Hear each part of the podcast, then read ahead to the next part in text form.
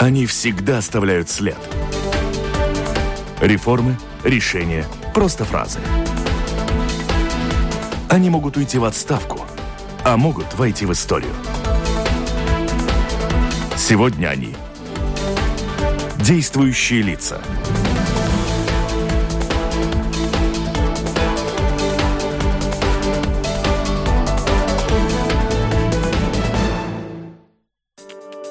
Добрый день. Сегодня, в день самого строгого поста в канун Рождества Христова западных христиан, мы встречаемся в программе «Действующие лица» с главой Латвийской католической церкви архиепископом митрополитом Збигневым Станкевичем.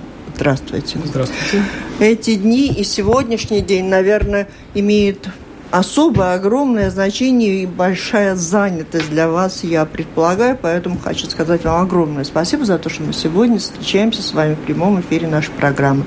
Говорим о празднике, религии, предстоящем прибытии беженцев в латвийском обществе, его проблемах, успехах, перспективах. У микрофона автор ведущей программы Валентина Артеменко. В студии вместе со мной работают журналисты Наталья Захарят из газеты «Суббота» и Роман Мельник из газеты «Дина». Коллеги, добрый день. Спасибо и вам. Выходной день пришли на прямой эфир. Оператор прямого эфира Инара Целлера. Слушателям предлагаю включаться в наш разговор. Присылайте свои вопросы с домашней странички Латвийского радио 4 либо чуть позже, я думаю, сможете и дозвониться, задать свои вопросы по телефону 67 227 440. Чем знаменательным был нынешний год для римско-католической церкви и ее прихожан? Ну, вот с такого общего вопроса начнем, потому что, потому что первым у меня записано беженцы, отношения с мусульманами, другими религиями. Все-таки начать, наверное, я попрошу вас с общих таких ценностей. Не, ну, церковь живет своей жизнью прежде всего и своим ритмом. И в этом году у нас еще не закончился год, посвященный э, жизни, э, монастырской жизни. Э, он в феврале закончится и некоторые из наших вот э, так называемые Богу посвященные или те э, сложившие обеты, они поедут э, на встречу с папой на торжественное закрытие года. Но одновременно 8 декабря начался год, посвященный теме милосердия. Он начался открытием святых дверей в базилики Святого Петра в Ватикане, и потом несколькими днями позже, в воскресенье, во всех кафедральных соборах, соборах католической церкви и в церквях, которые епископы назначили, ну, произошло то же самое. Я это начал тоже в нашем кафедральном соборе. Там есть дверь, через которая символизирует Христа, и через которую, проходя и призывая Божье милосердие, значит, ты можешь ну, получить благословение Божье. Конечно, там есть несколько условий, чтобы совесть была очищена, чтобы тоже ну, помолиться о том, о чем желает Папа за нужды Вселенской Церкви. И там, ну, несколько таких пунктов есть, но во всяком случае это такое очень э, серьезное, я бы сказал, мероприятие продолжительностью э, в целый год, и это возможность именно ответить на те вызовы, которым, с которыми сталкивается мир, потому что мир становится все более беспокойным, и об этом действительно ну, мы слышим почти каждый день, а особенно ну, по крайней мере, западный мир был потрясен этими терактами в Париже. И, конечно, все тоже обеспокоены э, этим потоком беженцев, который, который все усиливается. Ну, правда, зимой теперь немножко, немножко вроде бы уменьшилось, но в любом случае это понятно, что он не прекратится. И церковь э, ну, именно старается как-то работать над корнями проблем, насколько это от нее зависит. И, собственно, эти потоки беженцев, они вызваны тем, что возрастает ненависть в мире, что люди не могут э, быть э, уверены о своей жизни. Ненависть, недовольство теми, кто приезжает, спорят между собой, одни сторонники, другие противники, и вот это да, да, да, да, не добро, оно как-то его очень много становится. Да, и поэтому вот церковь, собственно, призывает к милосердию, и милосердие, оно не исключает справедливость, наоборот, можно сказать, она как бы предпосылка, милосердие – это справедливость, но э, есть ситуации, когда одной справедливости недостаточно, и абсолютная справедливость, как есть даже латинское такое выражение, э, справедливость как бы высшая, в высшей мере, она является наивысшей э, несправедливостью, да, mm-hmm. потому что милосердие, оно дает шанс человеку подняться после падения. Она восстанавливает надежду, веру в себя, веру, веру ну, в общем-то, в лучшее будущее. Uh-huh. Да. И, конечно, в, в советское время тема милосердия, она была где-то в стороне, потому что это считалось скорее, ну, такая, как бы, религиозная тема. Но, в принципе, вся европейская культура, и в том числе тоже и, и российская, ну, милосердие там, оно высоко ценилось, и оно, ну, как-то вот возвращается злободневность этой темы. Если можно, немножко еще о конфликтах, вы упомянули их. Очень много говорится о том, что это конфликты на религиозной основе. Мы угу. упоминаем ислам как очень опасная религия. Э, то ли это так, может быть, это экономические интересы, которые прикрываются, и, и тогда создается искусственно этот конфликт на религиозной основе? Ну, к сожалению, религия обычно используется в качестве инструмента для достижения каких-то других целей. И, конечно, у этих войн, которые там были в Ираке или там э, та же Ливия, э, там экономическая подоплека и, конечно, тоже геополитические интересы и борьба за влияние. И тогда Э, поскольку там мусульманские страны, то ну, очень легко сразу бросить такой клич, что вот, мол, наших бьют, мы, э, мусульман бьют, и бьют кто? Крестоносцы. Да, Потому что вот э, западные страны в мусульманском мире их называют, особенно вот те, которые, ну, радикальные мусульмане, они называют крестоносцами. Но что имеет общего поход, скажем, Соединенных Штатов или совместный поход, скажем, этих э, китов Европы на Ливию э, с крестоносцами? Там от христианства вообще ничего нет. Наоборот, скажем, э, когда начиналась вторая война, вот это самое в Персидском заливе, значит, Иракская война, тогда в преддверии этой войны Папа Римский Иоанн Павел II, он умолял Буша, чтобы тот не начинал войну. Вот и где тут крестоносцы. Mm-hmm. Значит, это инструментализируется. И я думаю, это основная причина вот проблемы, что экономические и геополитические интересы, они просто-напросто э, преобладают, и это вызывает потом вот эти сотрясения. Э, но потом, конечно, есть и такой аспект, что э, в Коране можно найти все. Потому что, что у Магомеда, у, у него, скажем, когда он писал Коран, там два периода были. Первый период, когда он надеялся, что он перетянет на свою сторону евреев и христиан. И в этом периоде, суры, написанные в этом периоде, они доброжелательны христианам и иудеям, что, мол, с ними можно сотрудничать, что они братья, они, мол, ну, союзники почти, да, и что вот остальной мир, там, язычники, они неверующие, вот те плохие, да. Но когда он увидел, что это не удастся, и его план, так сказать, провалился – тогда, тогда и вот он сильно изменился. И тогда, собственно, отношение почти такое же, как ко всем остальным, и, ну, скажем так, враждебное. И э, мусульманские радикалы, они, конечно, прежде всего прибегают вот к тем сурам, которые враждебны к христианам.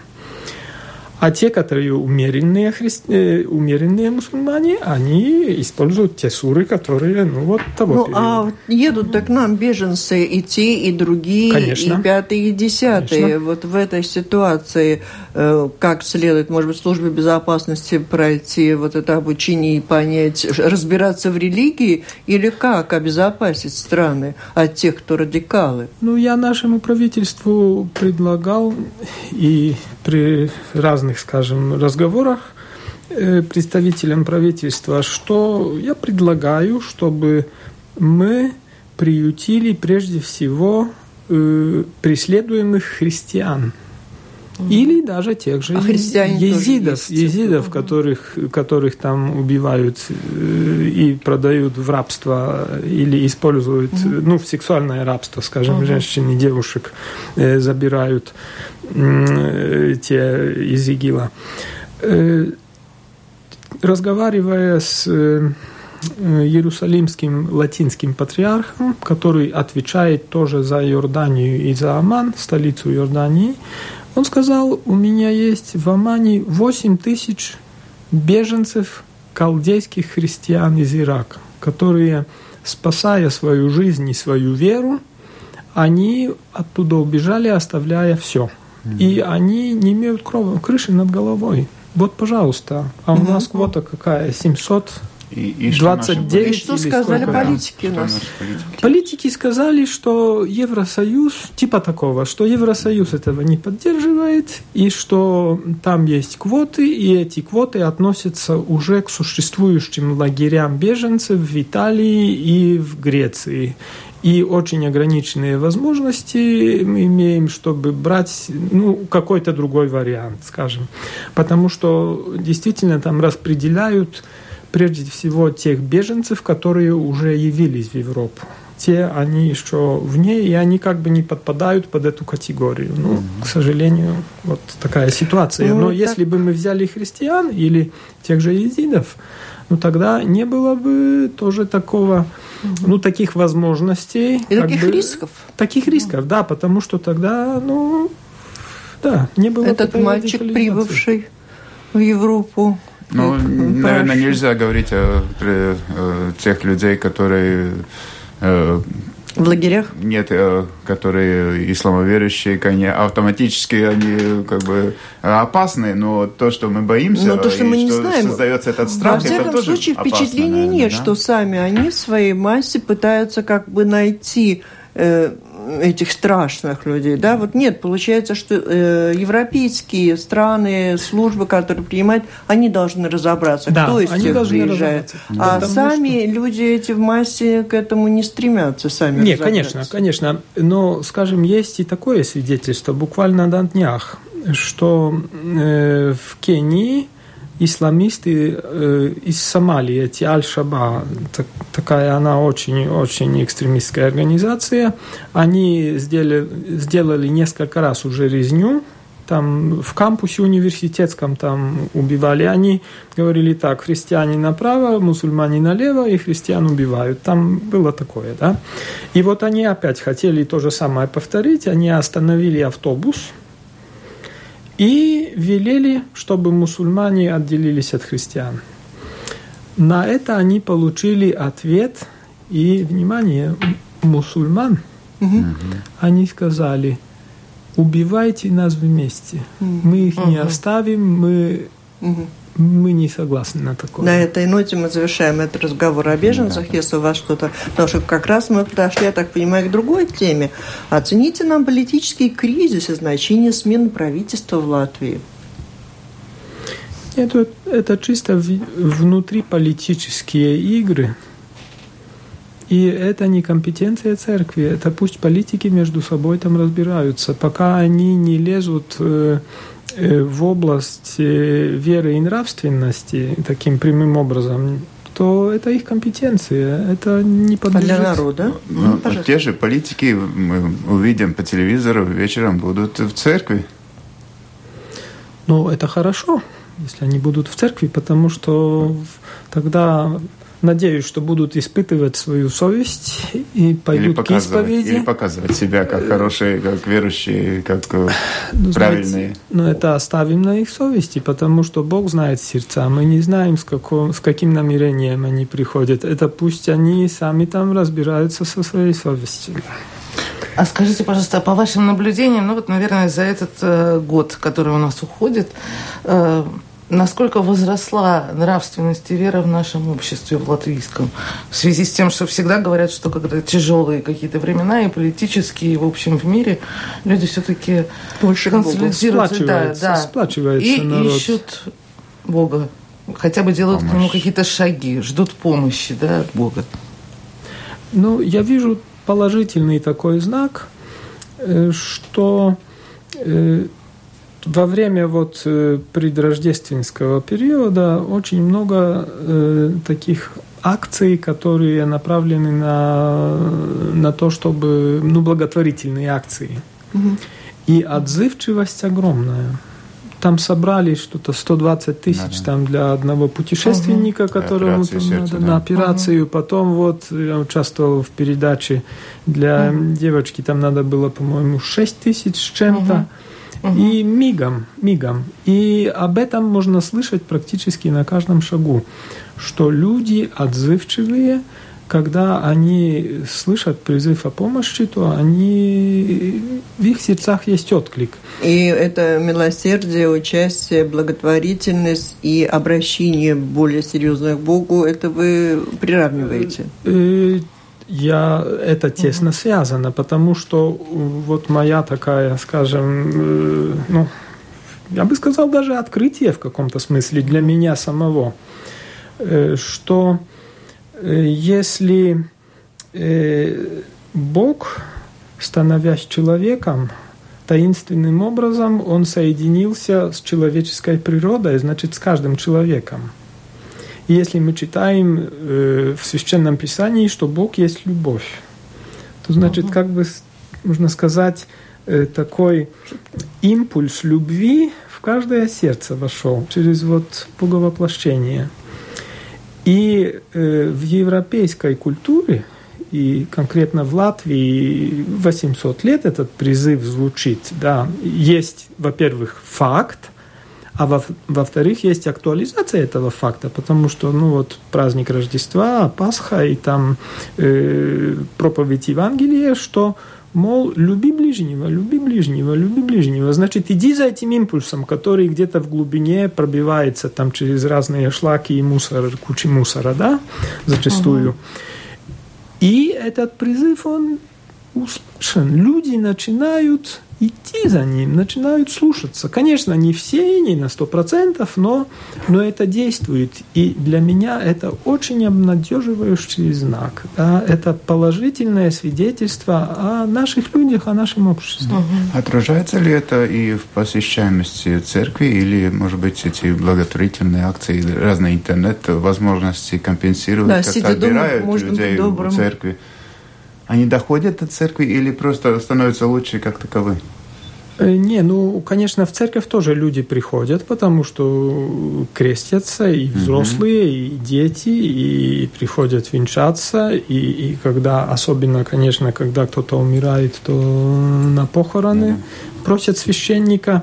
Э, так что есть, есть контакт с обществом, и э, я могу сказать такое, что если кто-то только что вот участвовал в благотворительной акции и следовал за этим импульсом любить ближнего, то он не может сейчас же вот в следующий момент там, не знаю, бронить церковь и там ненавистью как бы угу. взрываться угу это противоречие одно с другим. Да. Поэтому это такой общий процесс, который свидетельствует о том, что наше общество постепенно открывается на Божье присутствие. И рано или поздно оно выразится или уже выражается в большей открытости на проповедь Евангелия в церкви. Даже далекие от церкви, от веры люди, как вы говорите, в тот момент, когда они проявляют доброе чувство, благотворительность, кому-то помогают, они как бы таким мостиком соединяются таки с Богом, который поселил. Ну, да, ну, так да, вы сказали. Да, Но да. многие верующие, которые ходят в церковь, много молятся, они никак не могут понять, как же им научиться любить ближнего того, который сделал им плохо, который их обидел, который к ним несправедлив. Раз уж мы здесь собрались, может быть, подскажете, где начинать искать эту возможность? Ну, Христос э, ясно сказал, что любите врагов ваших. Он сказал. И э, в наши дни есть, в общем-то, ну, такой богословский, скажем, взгляд, который ясно говорит, что если ты не... что если ты не любишь своего врага, не способен любить врага, то ты еще не христианин. Ты еще на уровне, ну, скажем, язычников, да. Ну да, но где взять эту любовь, чтобы стать христианином? Где взять? Э, только... Как полюбить человека, который тебя ненавидит, который тебя бьет, который тебя обманывает? Ну, во-первых, это надо тоже правильно понимать, что значит его любить потому что, ну, скажем, церковь, она не является пацифистской, и она не говорит, что если на тебя нападают, на твою страну, то ты, мол, поднимай ручки и говори, делайте с, со мной, с моей женой, детьми все, что вы хотите, да. Наоборот, надо защищать. Поэтому это, как я уже говорил, не исключает справедливость и не исключает применение мер, чтобы сделать все возможное, чтобы ограничить это зло, как бы не плясать под его дудку. Но что означает любить врага? Это э, быть свободным от ненависти по отношению к нему, быть э, готовым простить ему, если он просит прощения, если он начинает осознавать свою ошибку, свой, свой грех. А откуда брать силу? Э, конечно, Э, брать силу в Боге, э, в таинствах церкви, э, в молитве. И, конечно, в поддержке со стороны тех, которые думают, как, ну, как ты, которые тоже хотят, хотят применять именно услышанный призыв Евангелия в жизни, да? Но в силе Духа Святого это возможно. Что возможно Богу.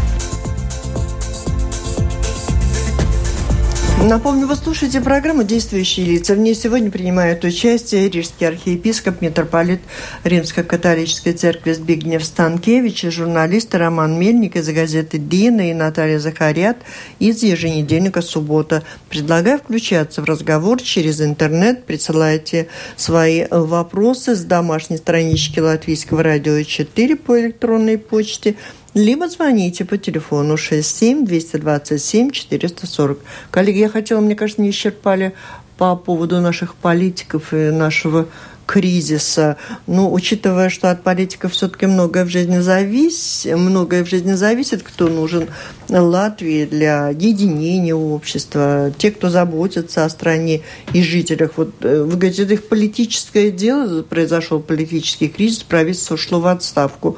А для общества, для людей, которые так много ждут от правительства, ждут заботы, правильных решений, э, в этом направлении какую вы видите ну, путь, или тоже просто, ну, это политическое дело, а мы занимаемся своим делом? Не, конечно, политики, они должны иметь чувство ответственности перед народом и перед избирателями, которые их избрали, э, потому что они не имеют права на какие-то внутренние свои эгоистические разборки.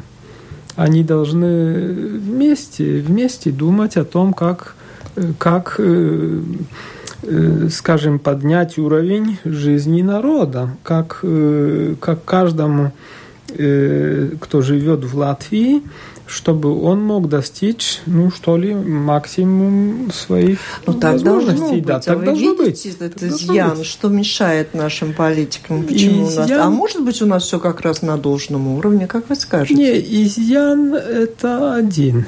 Это грех человеческий, это эгоизм, это это жажда корысти собственной, да. И поэтому я призываю всех, и политиков, и не, и не политиков, да. каяться в своих грехах, да, исповедовать свои грехи, получать прощение от Бога, каждый там в своей конфессии, как кто на что гораздо, да, и просто-напросто исправляться, потому что человек не, бо, не может быть счастлив, если деньги или карьера э, для него ну, вместо Бога, да, если это он служит ему как идол. Это иллюзия. Думать, что будешь счастливым, если ты будешь служить деньгам. Потому что, собственно, не они тебе тогда служат, а ты им служишь. Или Обычно ты служишь это понимают те, у кого карьере. денег нет. М? Обычно это легко понимают те, у кого денег нет, а те, кто имеет возможность их получить, в этот момент думают о другом. Ну, по-разному, по-разному. Нет, но вот эти акции благотворительности и традиции метинатиз... метинатизма, меценат- Меценатизм. меценатизма в Латвии, которая возрождается, говорит о том, что тоже богатые люди начинают это понимать. И нам надо как-то помочь э, всем осознать это. Да? Конечно, стопроцентно там никогда все не будут такими, но, но я думаю, что мы должны способствовать этому процессу. Ну, во всех странах правительства должны быть такими, как вы сказали, дол- э, должны заботиться и уметь делать то-то, то-то, то-то. Как вы оцениваете вот в нашей стране, в какой мере это делается? Ну, мы в пути. Мы в пути. Я думаю, что многое, что идет к улучшению по сравнению с тем, что было в самом начале, э, когда, ну, к сожалению, ну, было там можно сказать, разграбление народного имущества, да, но там понятно, тогда просто не, тоже не, э, ну, не были способны проконтролировать ситуацию, да, и, и те, которые были нечестными, они смогли первым, пер, первыми как бы прорваться, да. Э, Но сегодня, конечно, контроль возрастает, и активность со стороны общества возрастает, и тоже журналисты становятся более гладистыми, да, и, и, и смотрят в оба. Э, И есть, э, скажем, разные медиальные структуры, которые, представ- конечно, они опять же каждый представляет какие-то интересы, но в принципе, когда этих, ну, когда их много, то друг, Друг за другом друг за другом присматривают. присматривают, да, и это хорошо. Наташа. А я как раз и хотела спросить, вот где та самая грань активности общества, чтобы влиять как-то на правительство и, и в то же время проявлять какое-то смирение, да, чему учит нас все-таки церковь изначально. Да, с одной стороны, Да. церковь молится за правительство, Да. православная точно, а, а с другой стороны надо... Отделяется это, у нас же надо- смертно. Нет, знаете, Церковь отделена. конечно, я вот когда поехал в Италию там в 2002 году и смотрел, что там почти каждую неделю какая-то забастовка. Я к этому совершенно не привык. И, и потом я даже с иронией, когда две недели ничего не было, я говорю, а что произошло? И я увидел этот контраст, что у нас еще с советских времен все приучены, что, что забастовка, это же преступление, ни в коем случае. И у Против нас государства. это против государства, да. И поэтому у нас общество очень пассивное. Там первая забастовка появилась, не знаю, там через сколько-то лет, да. И сегодня тоже мы не видим так. Ну, там пикет какой-то там, то, но это исключительная мера. Там общество, гражданское общество очень активно, я бы сказал, даже чрезмерно активно, да, что как только что, так они сразу на улицу протестуют там и так. Э, Ну, в общем-то, надо избегать и одной крайности, и другой крайности, и подходить к этому Ну, ответственно. да, да, с другой стороны, в большой мере это зависит от того, что наша страна очень небольшая, население немного, и оно еще разобщено. И политики умеют э, манипулировать этими проблемами. И пока они, народ не един, русско-латышский, наверное, подняться вот так быстро на забастовку, на протесты, поэтому и сложно. Как вы считаете в этом направлении? Не, ну всегда разделяй властвуй, это, Да, это а вот как очень оцениваете? универсальный Мы идем на метод. сближение сегодня. Вот как вы оцениваете общество? Как вы видите? Несмотря на манипуляции. Я, я думаю, что да. Я думаю, что пробл- проблема беженцев потому что беженцы, они принадлежат к совершенно другой культуре. Потому что в основном, ну, скажем, здесь русские, конечно, это будет упрощение, но больше православных среди них, да, а mm-hmm. латыши больше лютеране, католики. Э, и так, и это тоже как-то вот дополнительный момент, который как бы, ну вот, что мы разные, да. Но когда сюда придут мусульмане, ну, тогда мы увидим, что мы не такие разные. Вот давно как... говорили, что объединиться перед угрозой какой-то сможет. Ну да, и совершенно из есть другой вопросы? расы. Да. Немножко да. есть. Э, мы говорим о конфликте, том, который связан с беженцами, но у нас еще один конфликт большой с э, Европой и Россией. Как э, в этой ситуации вы видите будущее? Да, прогноз. Не, ну тут только путь диалога. Только а путь возможно? диалога, я думаю, что он возможен, но он зависит от доброй воли обоих сторон. И опять не искать каких-то там своих корыстных интересов, а просто ну, осознавать свою общую ответственность за мир, потому что все-таки это влияет на ситуацию во всем мире. И Россия, она глобальный игрок, можно так сказать. Mm-hmm. Атомное оружие, ядерное оружие, фу, запасы такие, что всю землю можно взорвать. Да, да. с этим надо считаться. Да. И надо считаться, и надо как-то ну, просто с чувством ответственности. И нельзя так, что вот я, мол, свои интересы там буду проталкивать, несмотря ни на что. Mm-hmm. Это, опять же, столкновение эгоизмов, да. А у меня любой такой конфликт. вопрос, как раз тоже говорят, что у нас еще параллельно идет информационная война. Э, присутствуете ли вы лично и, может быть, э, священство католической церкви в социальных сетях? Я вот стартовал неделю тому назад О. в Твиттере. Да, БНС сегодня писал в этом, да. И с чем, когда, на чем не выдержали? Э, нет, я долго меня уже как-то там, меня спрашивали, и я думал над этим, и во мне созрело. Э, первое, э, первое известие, что я пустил, это что ровно через месяц, значит, это было 18 декабря, начинается неделя молитв о единстве христиан. И я рад, что в этом году во всем мире будут молиться из, на основании используя материалы, приготовленные в Латвии. Угу. Угу. Как интересно. А благодаря чему так случилось? Потому что я член Папского совета по вот. содействию единству христиан, и этот Папский совет совместно со Всемирным советом церквей, которые они вместе организуют эту неделю, и они каждый год обращаются ну, к какой-то стране, к христианам в какой-то стране с просьбой приготовить материалы для использования потом во всем мире uh-huh. во время этой недели. И два года тому назад, или уже даже почти три, э, ну, этот папский совет обратился ко мне с этой просьбой. И что не может ли Латвия приготовить эти материалы? Я с радостью согласился, и мы вместе ну, вместе с христианами других конфессий. Вместе с православными мы... здесь в Вместе? Да, да.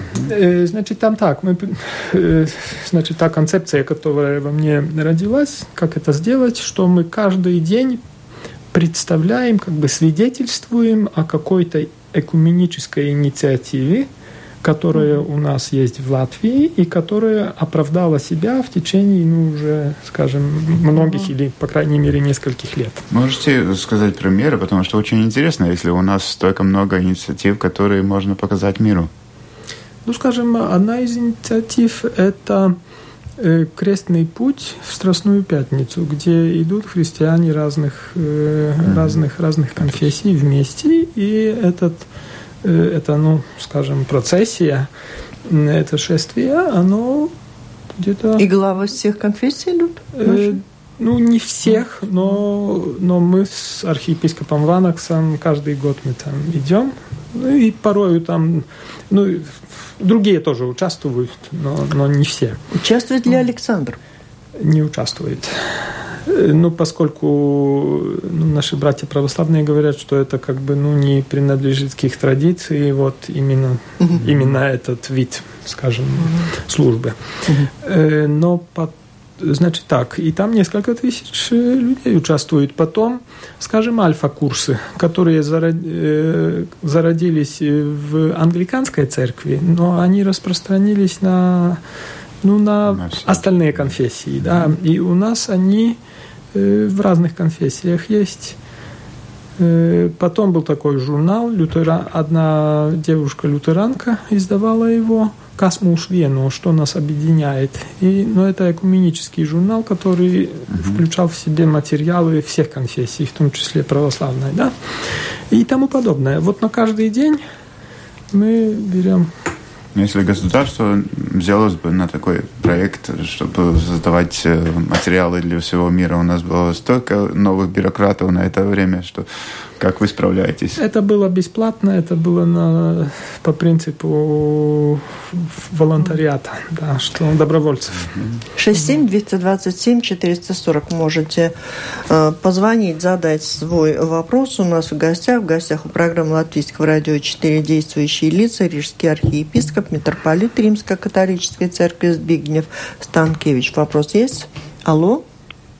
Добрый день. Добрый. Уважаемый Валентина, уважаемые гости, Виктор. Ваше Высокопреосвященство. Виктор, два вопроса. Первое. Политики наши в церквах и храмах, вы их видите. Так вот, в деле уничтожения морали и нравственности – в латвийской нации наши политики гораздо успешнее, нежели вы в деле сохранения. Виктор, обещали Это... вопрос. Второе. Сейчас выключу вопрос, вопрос, задавайте. Вопрос. Второе. Вы говорите, сделали кидок политики с беженцами. Прекрасное ваше предложение. Так вот, почему же не сказать правду, что беженцев нам навязывают именно те политики, которые разбомбили в щель ну, это наш Виктор. Виктор, вы сегодня у меня в эфире были, наверное, рекорд побили, сколько я дала вам возможности высказаться. Регулярно, да. Да. Э, значит, так, насчет того, что политики делают в области морали, э, я все-таки хочу говорить с положительной точки зрения. И, значит, так, у нас одна из очень редких конституций, Сатверсме, где вписано, что Семья – это союз мужчины и женщины. Это диву даются мои собратья-епископы в других странах, mm когда я об этом говорю. Как это возможно, да? Потом гимн. у нас... Гимн, который упоминает Бога. Гимн, который упоминает Бога. Диos святи Латвию. Боже, благослови Латвию. Потом у нас э, вписано Э, что христианские ценности являются одним из основ, одной из основ э, нашей страны наряду вот с этими остальными двумя. В Европе это не прошло в Евросоюзе, когда Конституцию создавали, это выкинули просто прочь. Да? И последнее, э, вот эти поправки, которые приняли в в законе по образованию, что о нравственности угу. что нельзя э, противонравственные э, какие-то материалы пропагандировать в школах. Так что наши политики, они делают тоже что-то хорошее. Попытки тоже. были там давление со всех так что, сторон. Так что нельзя их так, так списывать Вас только убедили? на...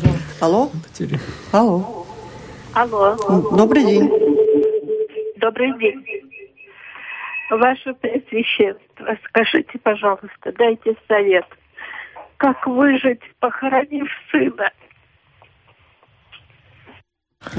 Знаете, ваш сын, так как э, Иисус говорил, что в Боге все живы, нету мертвых, да, и, конечно, это трагедия, это глубокая скорбь для матери, но то, где вы можете найти утешение, это в вере, что Бог взял его к себе – он в Боге жив, и если он прожил праведную, нормальную жизнь, то Бог одарил его вечной жизнью, Он одарил его счастьем в небе. И что вы его с ним встретитесь, когда тоже приступите порог жизни и смерти. Тяжелый вопрос, да? Очень тяжело. Держитесь. Алло? меня вопрос. Вот Збигнев, э, порядочный, честный человек, по поводу инструментализация ведет нас в Индонезию. Зомби э, и машины – это не люди, понимаете? Вы знаете, что там в Индонезии? Чем про Индонезию. Так, давайте на латвийскую землю. Людей беспокоит то, что люди других рас, наверное, других крови и вероисповеданий вскоре будут здесь. Ну вот беженцы волнуют да, всех. Да. Главное, угу. что мы хотели бы от вас, может быть, услышать, что нам делать с людям делать с этими чувствами, которые у них вот сейчас возникают. Страх от того, кто приедет, э, как ужас, опасность, угу. ненависть. Ну, дело в том, что нас пугает все, с чем мы не знакомы, чего мы не знаем, с чем мы не столкнулись. И вот интересно, у меня интересный разговор был э, с послом Австрии, и он говорил о том, что популистские партии, они э, которые против беженцев, они достали очень много голосов в тех э, местностях, где нету беженцев. А там, где есть беженцы, там они не, не получили этих голосов. Там выиграли другие партии, которые ну, доброжелательно к ним настроены. И ответ каков? что люди боятся, пока еще не столкнулись. Когда они увидели, что это нормальные люди, что это семьи, что они хотят работать, что они хотят своих детей воспитывать, угу. что они нормальные люди, и тогда они перестают Пожалуйста. их бояться.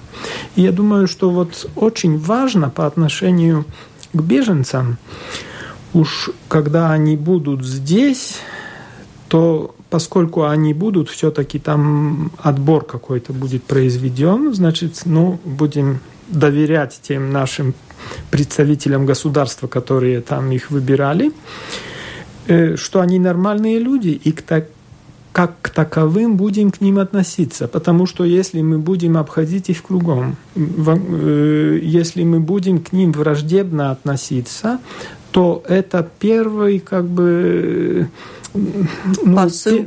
первая предпосылка, чтобы они начали стать э, радикалами, чтобы они начали радикализацию эту и потом когда они будут чувствовать себя отверженными и непринятыми, то, конечно, в них э, может зародиться агрессия как ответ, mm. и тогда они могут там тогда действительно в эти ячейки там вступать. Да. Да, что и... мы, то, что мы видим на Западе, есть целые города, где э, совместно живут как раз приезжие, и местные уезжают из этих городов. Есть целые из регионы. многие уезжают. Ну, Муценеки это ну, другое, это, это временное место mm. проживания. То, что вопрос, что или мы создаем какие-то гетто-регионы, где они живут, или рассеиваем их. Нет, рассеиваем. Ну, это да, только, это очень, рассеивание. Но это угу. тоже э, очень, очень ответственный вопрос э, политиков, э, которые требуют большой смелости, чтобы сказать, вот ты будешь это будет нормально, если у тебя сосед будет из, из Африки.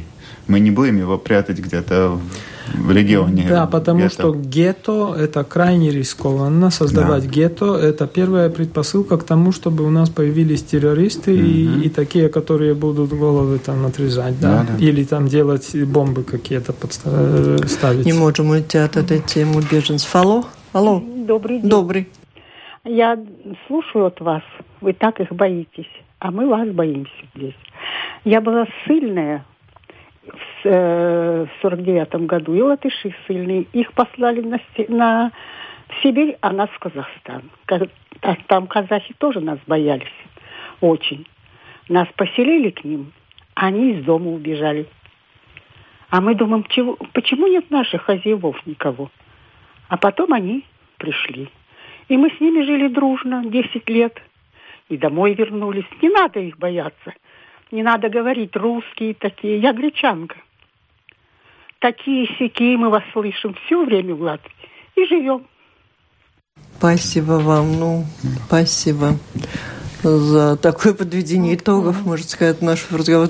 Кто может успокоить? Человек, кто сам был беженцем. Да, да. Моя бабушка тоже 8 лет э, была в Казахстане, возле Омска, и тоже была в чужом доме где-то там, ну, была на ссылке. Угу.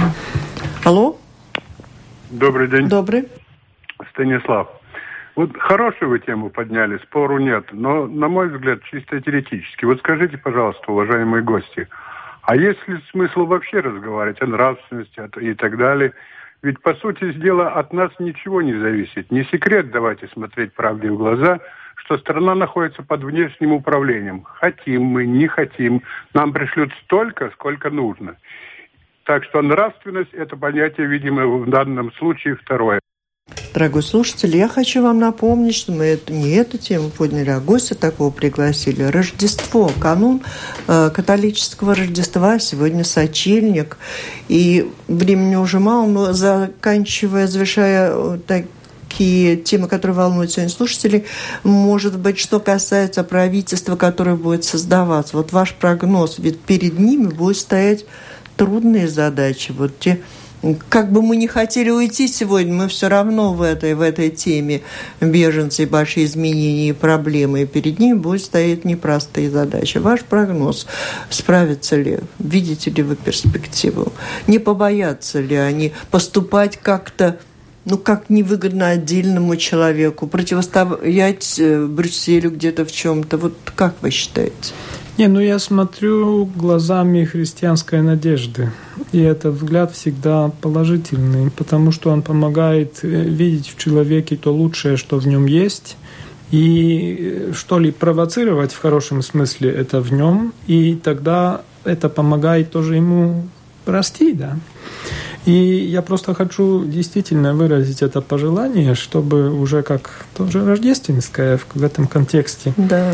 Э, чтобы э, политики наши, чтобы они выбрали самого лучшего премьер-министра, чтобы он не боялся проявить стойкость и не уступать э, никаким давлением ни, ни с востока, ни с запада, а действительно заботиться об интересах э, того народа, который ему доверен – это, во-первых, это я желаю.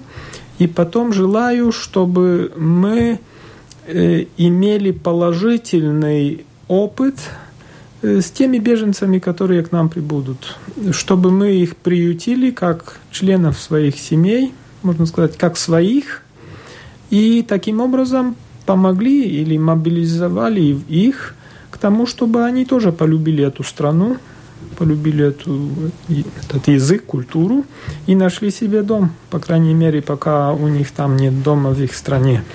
И пусть э, действительно Божье присутствие наполнит ваши сердца и ваши дома, и мир Божий вас наполнит и освободит вас от всех там беспокойств и, и забот, и, и каких-то каких-то таких... Тревог. Э, да, тревог на, на будущее. Пусть мир Божий снизойдет на вас.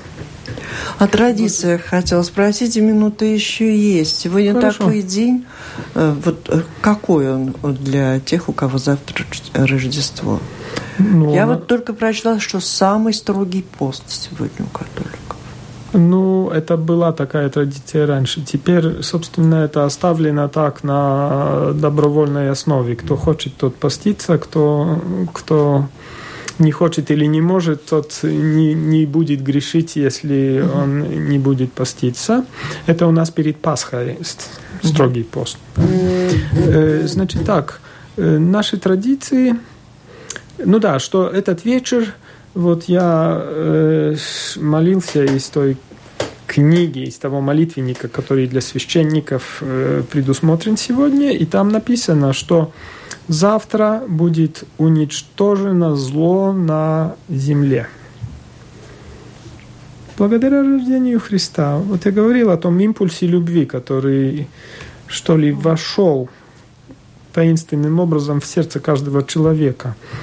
И вот это то, именно та духовная сторона важна. Не то, чтобы там бегать по магазинам и еще последние приготовления какие-то там. А важно, чтобы мы осознали, что это такое, вот этот праздник. И что прежде всего это для того, чтобы человека как бы поднять, облагородить, гуманизировать, что ли, его, сказать так. Вот это важно. Все, завершаем нашу встречу. Олег прислал единственное послание у нас по электронной почте. Огромное желание, чтобы православная церковь наконец-то перешла бы на современный календарь, чтобы все христиане праздновали Рождество совместно, пишет Олег. А я просто хочу это использовать в нашем прощальном слове, что, а может быть и хорошо, что у нас не один раз, а дважды празднуется и Рождество, и Пасха. Сколько у вас было интервью на этой неделе? Ого-го! Люди услышали, Очень увидели много. о Боге. Они услышат о Боге еще в канун православного Рождества. И, может быть, у кого-то это что-то и останется с одним вторым человеком. Я думаю, Олег, что давайте не печалиться по пустякам. Дай Бог, чтобы все у нас в жизни было так, как нам сейчас и желал наш гость.